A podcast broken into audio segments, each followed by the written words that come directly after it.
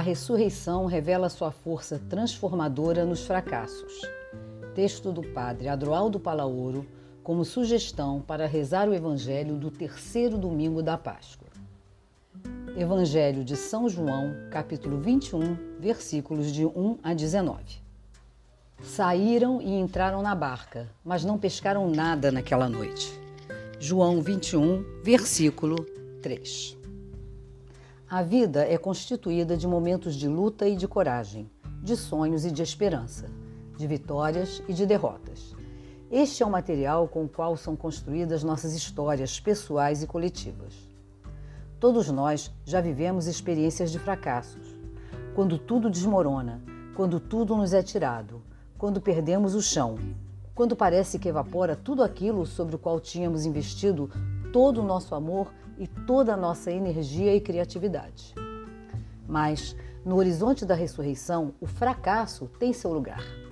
Ele pode ser percebido como chance para o crescimento ou amadurecimento, ou pode ser integrado à luz de outras experiências positivas. Aprendemos mais pelos nossos fracassos do que pelos nossos êxitos.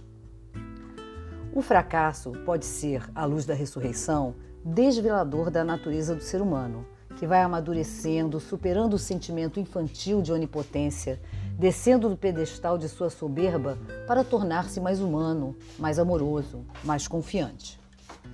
Os fracassos podem se revelar como ocasião privilegiada para ativar outros recursos humanos que não tiveram chance de se expressarem. Integrar os fracassos significa assumir as perdas ou carências que aparecem como uma negação de vida, mas que contém potencial de nova vida, de crescimento, de maturação pessoal. Em definitiva, da criatividade humana, base da evolução pessoal e social. Em nosso contexto social, o fracasso é vivido como uma perda de prestígio e poder. Mas, se o situarmos no horizonte da ressurreição, ele pode ser elaborado saudavelmente. Então, poderemos descobrir que o fracasso pode ser fonte de fecundidade. A ressurreição nos ajuda a ressignificar, a reler, a reinterpretar todos os nossos dramas, crises, feridas, fracassos. Tudo é acolhido, tudo é integrado, tudo é mobilizado para dar um novo passo em direção a um novo futuro de vida. Há um relato que sempre nos impacta muito e que aparece no capítulo 21 do Evangelho de São João. Trata-se da aparição do ressuscitado aos discípulos no Lago da Galileia. Normalmente, nosso imaginário concebe a ressurreição como uma grande apoteose. Mas, se algo está ausente nas aparições do ressuscitado, tal como os evangelhos nos relatam, é precisamente a apoteose. O dicionário Ruais, da língua portuguesa, a define como ápice, o momento mais importante de um acontecimento, o apogeu, a glorificação, o júbilo, o entusiasmo, o cume. Mas, por mais que busquemos algo disso nos relatos pascais, não é possível encontrar nenhum rastro de semelhantes exaltações, resplendores, arrebatamentos. Ao relatar como o ressuscitado se conectava com seus amigos e amigas, o que nos assombra é a sua discreta maneira de fazer-se próximo, de surpreendê-los em seus trajetos habituais, de lhes saudar com o shalom de cada dia, de apresentar-se sob as aparências mais comuns. Um trabalhador de parques e jardins, um forasteiro desinformado a quem é preciso atualizá-lo sobre os últimos acontecimentos, um desconhecido ocioso que, a partir da margem do mar, pergunta como foi a pescaria. Mas há um dado constante nos relatos das aparições do ressuscitado. Ele se faz presente no meio do fracasso, da dor, da tristeza, da ferida. E aos poucos vai iluminando a situação dramática de cada pessoa ou do grupo, vai reconstruindo vidas despedaçadas, vai abrindo horizonte de sentido e confirmando a missão de prolongar o movimento de vida iniciado na Galileia. No relato pascal deste domingo, o evangelista João revela que, à primeira vista, parece que a situação dos discípulos não tinha mudado. Eles tinham perdido sua condição de seguidores, tocavam fundo na decepção que a morte lhes produziu e atrofiaram o sonho no qual acreditavam que estavam fundadas suas vidas. Novamente, eles se encontram junto à praia e entre redes, como no começo. O vazio, o abandono, a solidão, a escuridão da noite, a rotina de um trabalho cansativo e ineficaz dominam a paisagem do texto. Novamente, a dureza de cada dia e um cotidiano sem a presença de Jesus. Mas um estranho, muito cedo, da margem do lago, atreve-se a provocá-los, fazendo uma pergunta onde mais doía. Moços, tendes alguma coisa para comer? Diante de um não ríspido, o ressuscitado faz um convite ousado. Lançai a rede à direita da barca e achareis. É como se dissessem, mudem de atitude, pesquem de maneira diferente, busquem outros lugares, saiam da rotina, sejam criativos. Também, para lançar a rede, existem dois lados, um lado conhecido e rotineiro, e outro lado alternativo e novo. Revendo o passado, os discípulos reconheceram que estavam trabalhando no lado errado, determinados pelo peso de uma tradição que não os deixava crescer.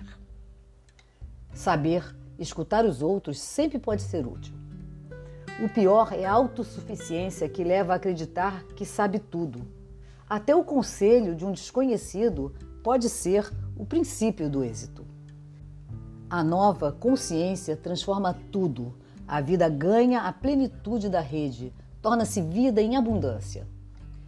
Uma frugal refeição e a presença que se faz companhia foram a estratégia encontrada por Jesus para retomar um movimento de vida que fora bloqueado pela sua paixão. Ao mesmo tempo, tornam-se o ambiente favorável para confirmar a missão dos seus mais íntimos, sobretudo de Pedro, que passara por uma profunda experiência de fracasso. Negara a amizade com Jesus. Há algumas brasas que recordam aquela fogueira em torno da qual, alguns dias antes, o velho pescador jurou não conhecer Jesus, negando-o 3 vezes. Agora, junto ao fogo irmão, Jesus lavará com misericórdia a fraqueza de Pedro, transformando para sempre seu barro frágil em pedra fiel. O relato deste domingo nos revela que é do meio do fracasso que pode brotar o impulso para uma adesão mais radical àquele que no fracasso desceu ao mais inferior, ou seja, infernos, da condição humana, aquele que se fez fracasso para se fazer mais solidário com todos os fracassados da história. Assim aconteceu com Pedro e os seus companheiros.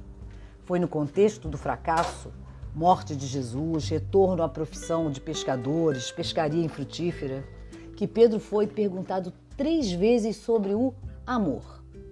Foi também nesse contexto que Pedro teve chance de se deixar reconstruir em sua identidade pela presença do ressuscitado. Também por 3 vezes, expressa a radicalidade do seu amor à pessoa de Jesus Cristo, que se faz visível na identificação com Ele e na confirmação de sua missão. Apacenta minhas ovelhas. As perguntas de Jesus a Pedro nos revelam que a cura das feridas emocionais é, antes de tudo, um caminho novo que envolve afeto, amizade, amor. Antes, um Pedro valente o suficiente para cortar a orelha do servo do sumo sacerdote com a espada, mas que perde a valentia em seguida, a ponto de negar conhecer o próprio Jesus. O Pedro que emerge desse contato terapêutico com o ressuscitado é um Pedro corajoso, decidido, mas também muito mais amoroso, humano, pronto para exercer o ministério do cuidado do rebanho, confiado pelo ressuscitado.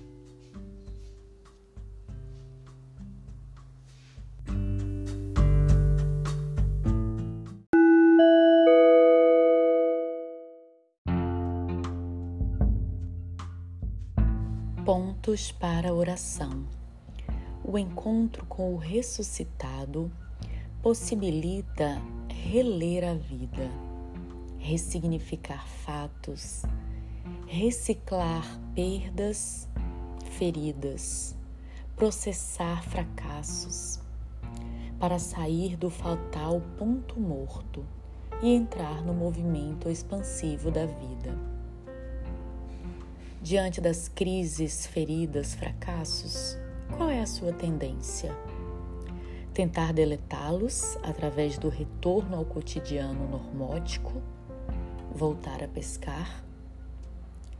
Ou oportunidade para um despertar a outras dimensões da vida, mais ricas e mais ousadas. Boa oração.